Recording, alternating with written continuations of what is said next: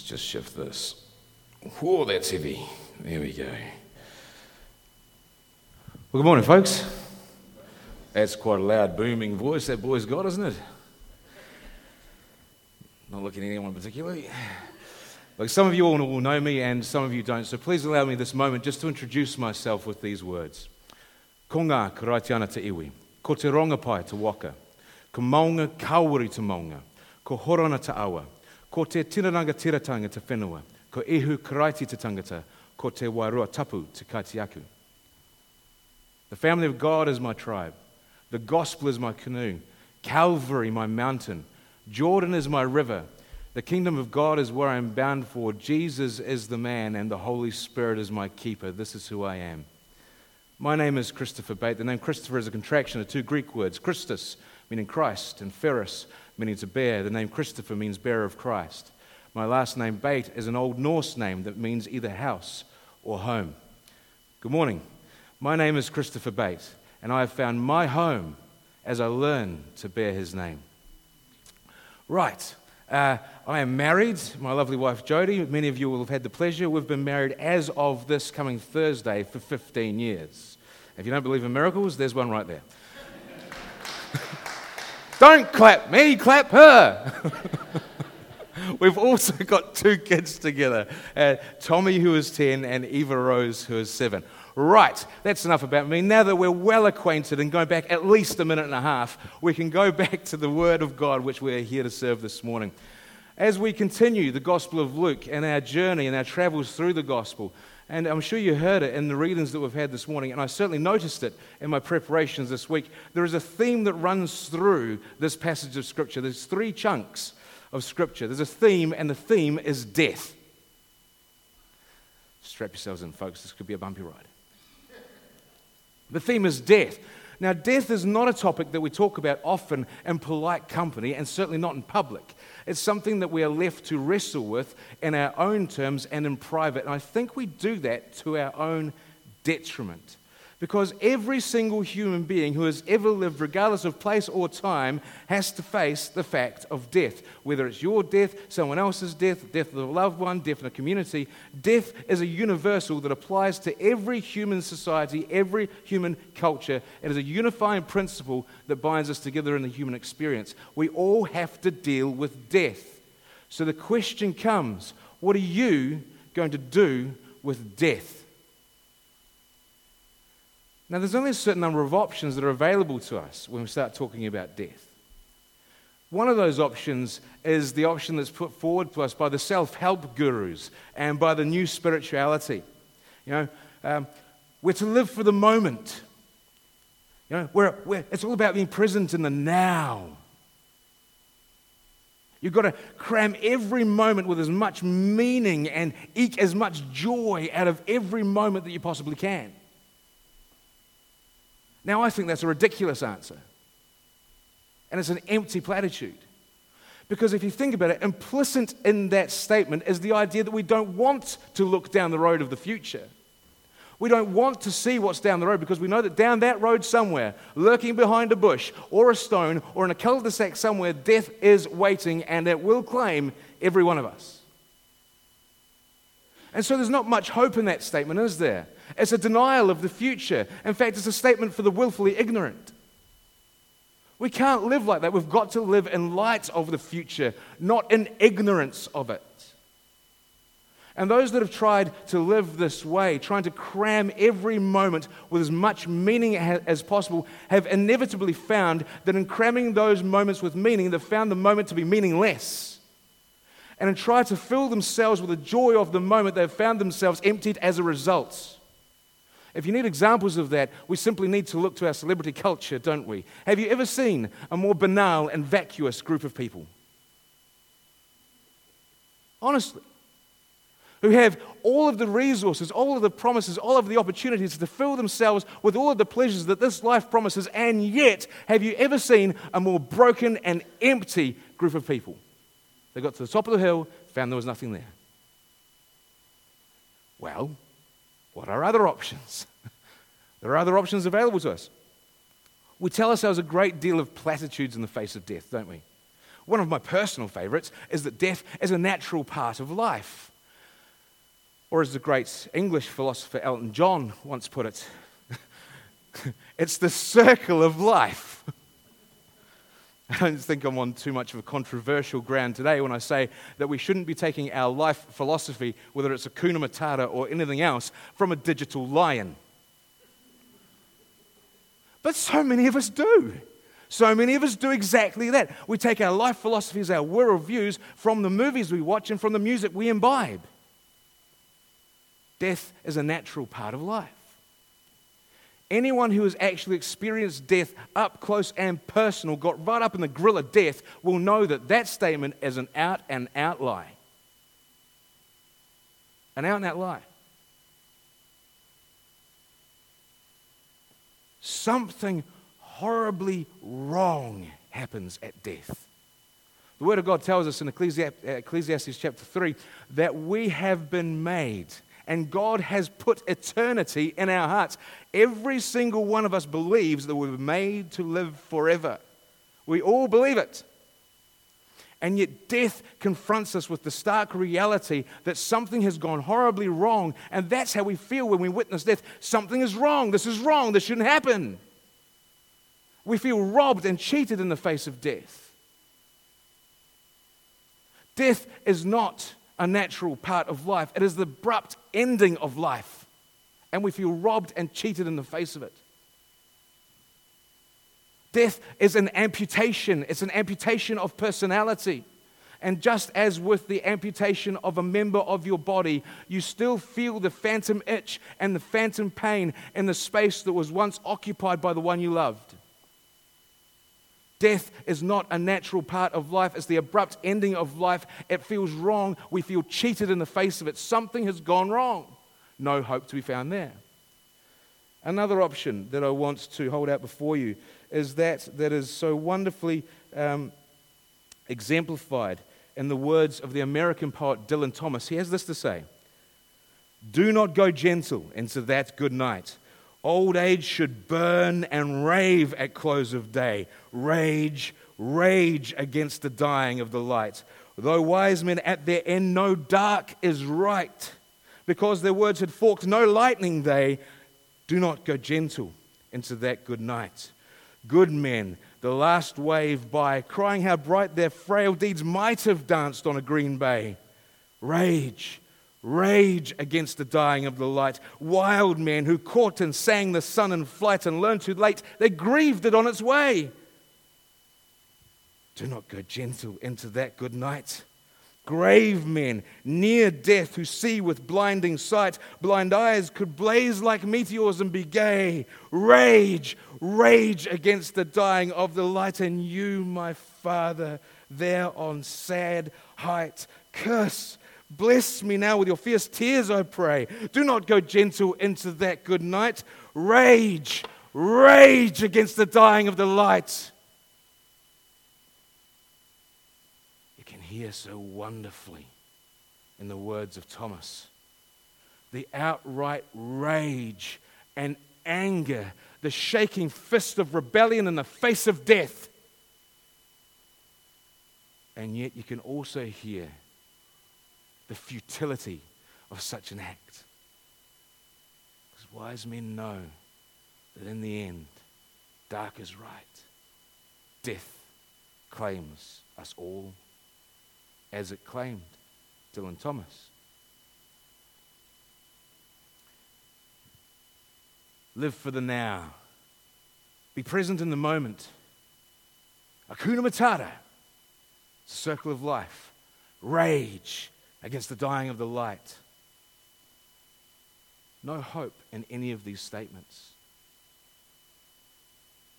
So the question comes what will you do with death? What will you do with death? The Christian answer to this question is radical. Radical. You won't find another like it anywhere. But before we get to the solution prescribed by the Christian faith, we need to make a diagnosis of why we die in the first place. Right? So the question comes why do we die? Well, the scripture tells us that we die because of sin. Sin? What's that? What does that mean? What are you talking about, sin? Come around here using words like sin. Gosh, who do you think you are? Doesn't hold much cultural currency, really, does it, that word? So, what do we mean by sin? What are we talking about? Well, if you ask the question, what is sin in a Christian context, often you'll get an answer that sounds something like this Sin is the breaking of the laws of God. Right? Now, before I get myself in too much hot water, as is my wont to do, I will say that that is correct. Sin is the breaking of the laws of God. That's true. It's just woefully inept. It's just, it doesn't say enough. It doesn't say, we could say much more than that. We need to say much more than that when we talk about sin. Sin and law go together, sure, but the law comes within a context. And the context makes sense of the law. What do I mean? Well, when we think about the laws of God, the mind often wonders, whether you're a Christian or not, to those great thou shalt not statements of the, the Old Testament. Thou shalt not kill. That's my best Cecil B. DeMille, right? Thou shalt not. The Old Testament, the Ten Commandments. That's where the mind goes. But the Ten Commandments aren't arbitrary laws that God gives us. He's sitting there on the mountain one day and goes, Oh, that sounds like a good idea. We'll give that to Moses and he can give it to the people. Kushti. Right? That's not the way it works. No, the law comes within a context. In Exodus chapter 20, where the Ten Commandments are given, it begins like this God says, I am the Lord your God who brought you out of bondage and slavery in Egypt. Thou shalt have no other gods before me. What's the significance of that? Well, it's an identity statement. I am the Lord your God who brought you out of the bondage and slavery in Egypt. It's a summary statement of everything that's gone before in the story up to that point. What's happened? Well, Israel are captives and slaves in Egypt. And the Egyptians are treating them brutally, and they're being beaten and tortured as slaves. And they're crying out for a redeemer, someone to save them from their torments. And God says, I heard you. I heard you in your cries. I heard you in your call for a redeemer. And I have sent Moses, and I told Moses to tell Pharaoh, Let my people go. But Pharaoh would not. So by my mighty power and outstretched arm, I brought you out of Egypt. And I made you a nation that day. In fact, you shall be my firstborn son. I made you, created you for a relationship with myself. I will be your God, you will be my people and I will dwell in your midst. And I've demonstrated that for you by walking with you in the wilderness. I was there the whole time. In the pillar of fire and the cloud of smoke, I have led you. So don't have any other gods before me. Do you see that? Do you see how that works? This is who I am. This is why I've created you. This is what I've done. This is how you ought to live in light of that. It's not an arbitrary set of laws. The laws of God are actually a revelation of the character and nature of who God is. The purpose for which He has made us and how we ought to live in light of those two things. Does that change your perspective on what the laws of God are? They're not arbitrary. They're a revelation of God telling us who He is, who we are, and how we ought to live. Now, if that's the case, if that's true, then to break the laws of God is not to break some arbitrary set of rules. To break the laws of God is actually to violate the very character and nature of God Himself, and that is a far more serious thing, is it not? Violating the very character and nature of God is far more serious than breaking some set of rules. Rules are meant to be broken. Yes, I just said that. But persons are not meant to be violated. God is violated by our sin. But that's what we see on the cross, isn't it? God violated on a wooden tree by, through, and because of sin. But let's take this another step further. The laws of God are a revelation of who God is, who we are, and how we ought to live as a result of that. We've been made for a relationship with God. When we violate the character and nature of God, our relationship to Him is damaged. And we become separated from Him as a result. Yeah. But we were made for a relationship with God. And so to be living separated from God is actually to live in a way for which we were never designed. And so, in breaking the laws of God, we violate the very character and nature of God, and we become damaged as a result. But that's what we see on the cross, isn't it? One of us, the man, Jesus of Nazareth, violated by, through, and because of sin. And so the cross becomes a vivid and dramatic demonstration of the true nature and severity of sin, the violation of God and the violation of humanity. That sounds serious. But let me take this another step further. Violate the laws of God, you violate the character and nature of God Himself. And violating the character and nature of God, we become separated from God. But God is the creator of all that's come to exist. Everything that has received life has received it from God. God is the source of all life. To be separated from God is to be separated from the source of life. If you're separated from the source of life, death is the result. That just makes sense, doesn't it? Doesn't that just follow?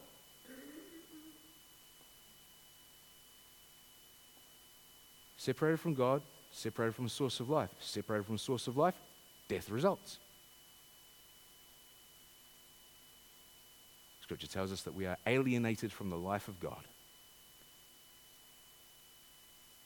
The bad news, folks, is that we have all violated the character and nature of God. We are all sins. We have all sinned. All have sinned and fallen short of the glory of God. Well, how could I have sinned? Come on. What do you mean I've sinned? No, I haven't. Oh, yeah, you have. Oh, yeah, you have. You see, each and every one of us wants to live life our way. Right? We want to live according to our truth. We want to define ourselves and our identity on our own terms, on the basis of our feelings. And we expect reality just to revolve around us and just slot into its place around our feelings. And we expect everybody else to fall into line with the rules that we've set and obey the rules we've set because we want to be gods of our own lives, don't we? I want to be the God of my own little universe. Even ANZ realize this. ANZ, we live in your world. Burger King, have it your way. Our entire world is geared up on that premise. You can have it your way. You can do what you want to do. You can be whatever you want to be. You can define, define good and evil on your own terms. You can be God of you. But in living like that, we make ourselves God in the place of God. Thou shalt have no other gods before me. And that includes you, it includes me. We've all sinned and fallen short of the glory of God because we all live like that. We just do. We've all sinned and fallen short of the glory of God. We've all become separated from God because of our sin. But to be separated from God is to be separated from the source of life. If you're separated from the source of life, death is the result. And so we've all sinned, and so we all die. Now, I'm no medic. Right? I don't have a medical degree. I'm not a doctor of anything. But this I do know that dead people can't save themselves. Right? Drop dead of a heart attack, you ain't coming back. You just don't, you, you can't save yourself. It doesn't matter how much energy you expend on your own behalf, you can't save yourself. You need someone to step in and save you. So, what's the plan here? What's the solution?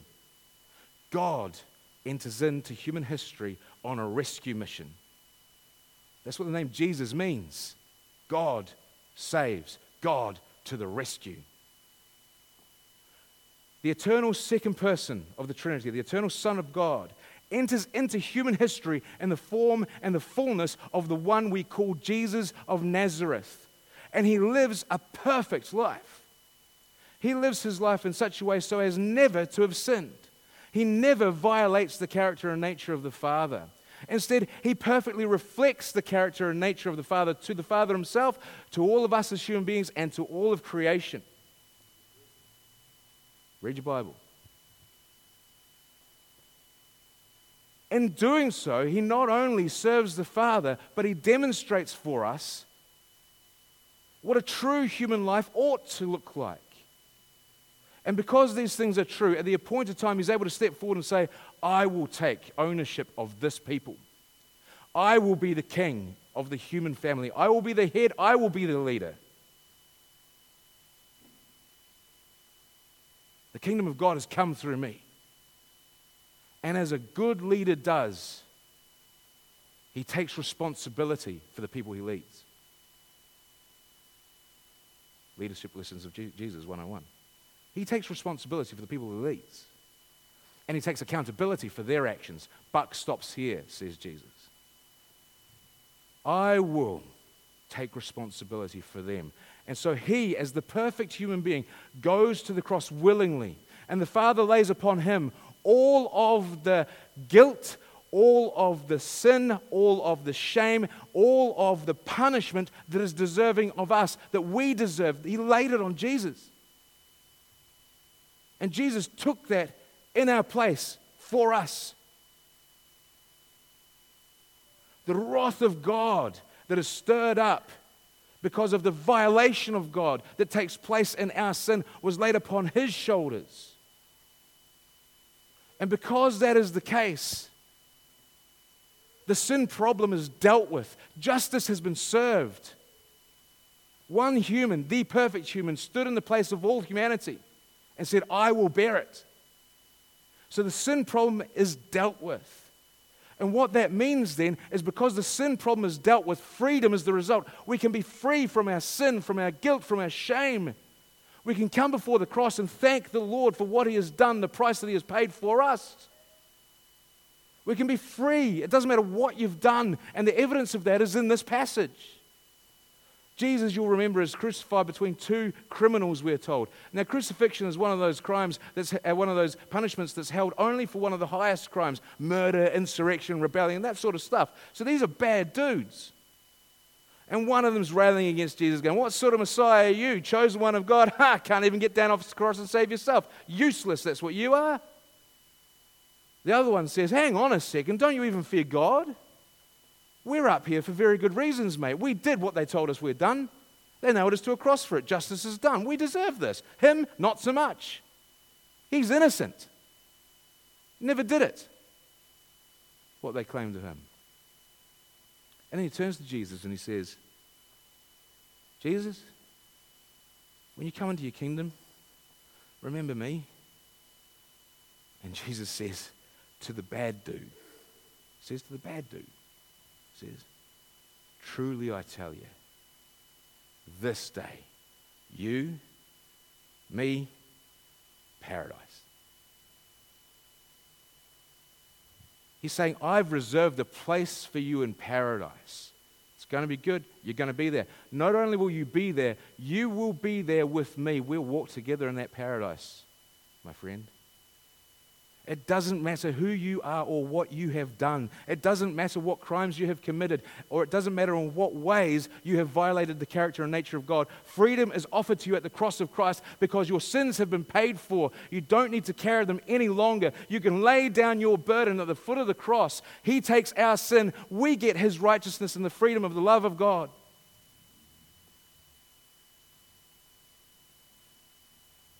The sin problem is dealt with. The root cause of our death has been done with. And just as the root cause of death is done with, so the symptoms will eventually vanish as well. Now, let me take a slightly different tack for a moment. Because I don't want you to hear this and say, well, that's just all abstract philosophy and theology, Chris. You know, I've actually lost someone and it hurt. I know what you're saying. So have I. I've lost plenty of people in my life too and it does hurt. I'm not saying these things to diminish the reality of the pain of loss in our lives that comes as a result of death. It's real. It's still real. It still hurts. It's still painful. But what the cross does is it puts it into a context. At the cross, the pain and the joy collide. At the cross, the pain and the joy collide. There's a real man on a real piece of wood nailed there with real hammers and real nails. There's a real scourging, a real beating. There's real blood. He's nailed there. It's real pain. In fact, it's worse than that. It's the psychological pain that goes along with it. It's worse than that. It's the spiritual pain that we will never understand of having the sins of humanity laid upon his shoulders and then being separated from his Father as a result. He will, we will never understand the true severity of what Jesus went through on that cross. In fact, I, I'm guessing we will spend the rest of eternity coming to grips with it and magnifying it and glorifying in it what he did for us. But he did it willingly. Why? Why would he do such a thing? Scripture tells us for the joy set before him, he endured the pain of the cross. Jesus knew that his death was not going to be meaningless. He knew that his pain and his suffering was not meaningless. In fact, there was great meaning in it. His death, his suffering would bring the fulfillment of a plan and a promise that had been made since before the foundation of the earth was made. The Father would get his glory. Sin would be depicted for truly the nature and severity that sin is. Sin would be paid for. A people would be one. The Father would have his people. The people would have their God. They would dwell together in eternity. And one day, Jesus will return and dry every eye and heal every broken heart and put to rights all the wrongs that we experience in this world. He saw these things and counted these things as a joy. A joy. And for the joy set before him, he endured the pain of the cross. Jesus' pain at the cross was real, but it was within a context of the joy set before him. As it was with Jesus, so will it be for us. There is real pain and loss, real pain and the suffering that comes with death. But that comes within the context, and there's a promise that one day that pain will be swallowed up in joy. Weeping endureth for the night, but joy cometh with the morning. That's a promise that God has made to us in Christ. So the question comes not anymore, what will you do with death, but what will you do with the crucified Christ? What will you do with Jesus? That's now the question. And there's only a certain number of options that are available to us on that, and they've been demonstrated for us here in this passage. We've already talked about one of the thieves who railed against Jesus and mocked him and tormented him. And he was among others who were doing exactly the same the leaders, the priests, the Pharisees, the other Roman soldiers and centurions. They were all tormenting him and mocking him. That choice is before you. I implore you, I plead with you, don't taunt the, the Son of God today. Because I believe that one day we will all pass through the veil of death. And when we do, we'll all come face to face with the Son of glory.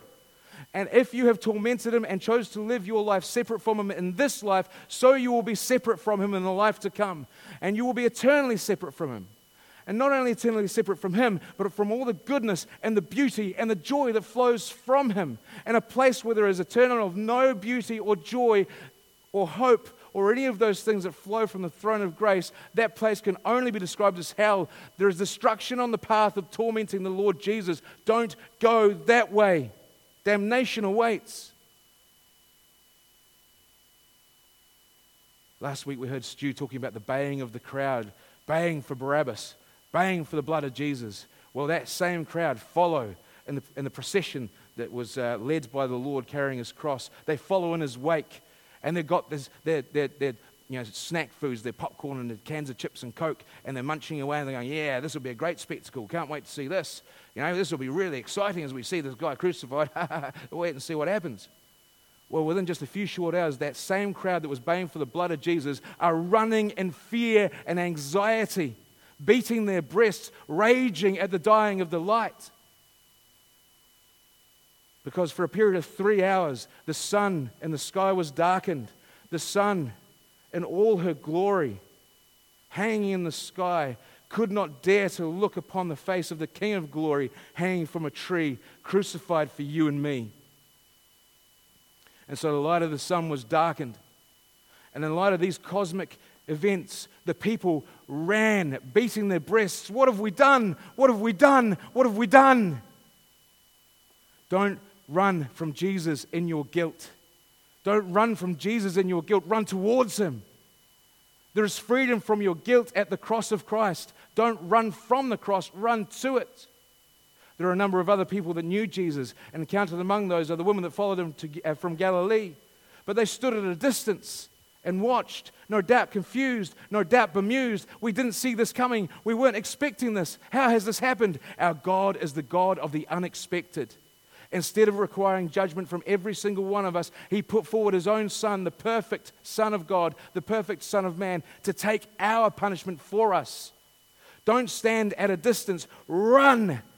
Come boldly before the throne of grace and receive mercy in your time of need. There's one more example I want to point out to you from this passage of Scripture. His name is Simon of Cyrene. Simon of Cyrene comes to Jerusalem. He's a Jew, comes from outside the city to celebrate the Passover. He's expecting to witness the, the, the, execution of the Passover lamb at the temple. Instead, he witnesses the execution of the Passover lamb of God on a hill. At the bidding of a Roman soldier, he takes up the cross of Christ and follows after Jesus. In the Gospel of Mark, Mark 15 21, we're told that Simon is the father to Rufus and Alexander. Why would Mark make that point? Because presumably the audience receiving that letter would know who Rufus and Alexander were.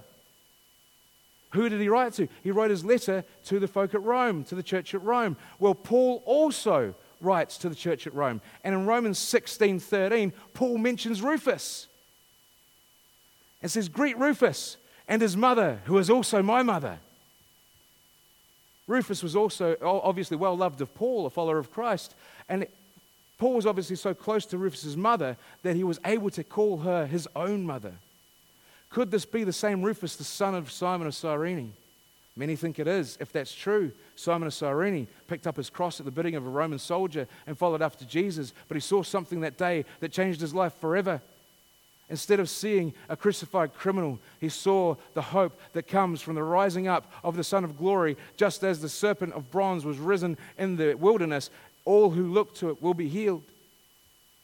And so, at the bidding of a new master, Simon picks up his own cross and follows in the way of Jesus. And he leaves a legacy for himself, his wife, his two sons that all of us are still reading about more than 2,000 years later. Be like Simon. He didn't see a crucified criminal, he saw the Lord of glory. He saw the Lord of glory lifted up. Glory, glory, hallelujah. Mine eyes have seen the glory of the coming of the Lord. He is treading out the vintage where the grapes of wrath are stored. He has loosed the fiery lightning of his terrible swift sword. His truth is marching on. He has sounded forth the trumpet that shall never call retreat. He is sifting out the hearts of men before his judgment seat. Oh, be swift, my soul, to answer him. Be jubilant, my feet. Our God is marching on. My plea to you here this morning is if you are hearing this message for the first time, or if you're hearing it for a new way, or if the Spirit of God is moving upon you, to respond. My prayer is that your soul will be swift in answering Him. Don't sit there and do nothing with what you have heard.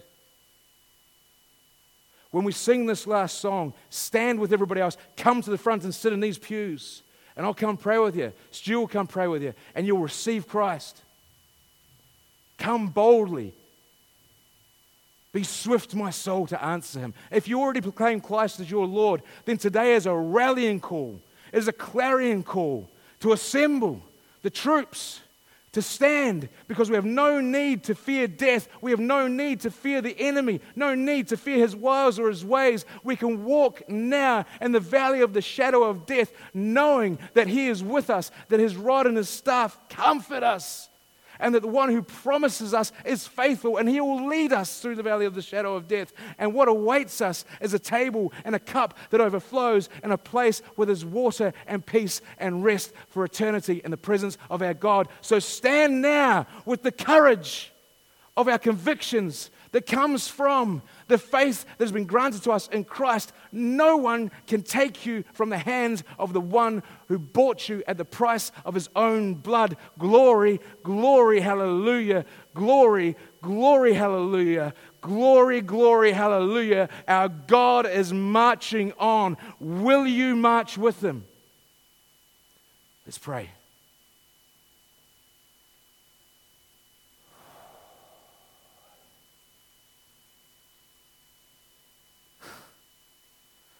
Glorious, glorious Father. Mighty God and creator of all that's come to exist. How incredible is the good news that you look upon us who have treated you with such indignity and injustice, who have tormented you with the way that we live and the way we think, the way we act. How incredible that you would look upon us who have violated your very character and nature and you would pay the price on our behalf to set us free from our guilt and shame so that we can have an eternal life with you and that that eternal life can begin right now today. Father, what a gift. What a gift you've given us in Christ your Son. A gift we could never have earned, a gift we could never have worked to achieve. You've granted us Christ out of your mercy and your grace as evidence of your love for us. In this, we know that our God loves us and that while he, we were still sinners, He sent Christ to die. Father, we bend our knee before you today and rejoice in your goodness and your grace and your mercy. Father, I pray that you'll be working in the hearts of the people gathered today, that you'd set their hearts and minds ablaze with a passion for the Lord Jesus and for the gospel by which we're saved. And you will give them no rest until they find their rest in you. Father, let your word this morning be a clarion call to each of us for the days that lie ahead to walk in courage, the courage that says to live is Christ, to die is gain. Father, we commit ourselves into your hands. We commit ourselves to your will. Thy will be done in our hearts, in our lives on earth as it is in heaven. Lead us according to your will and your ways, because your will is always good and it is always right. And your ultimate will to conform us to the image of Jesus will be for our glory. Father, I pray that as we sing this last song together, the sound of the people of God glorifying the God who saved them would resound into the heavens and you would be pleased with the meditations of our heart, O oh Father. We pray it in Jesus' mighty and precious name. Amen.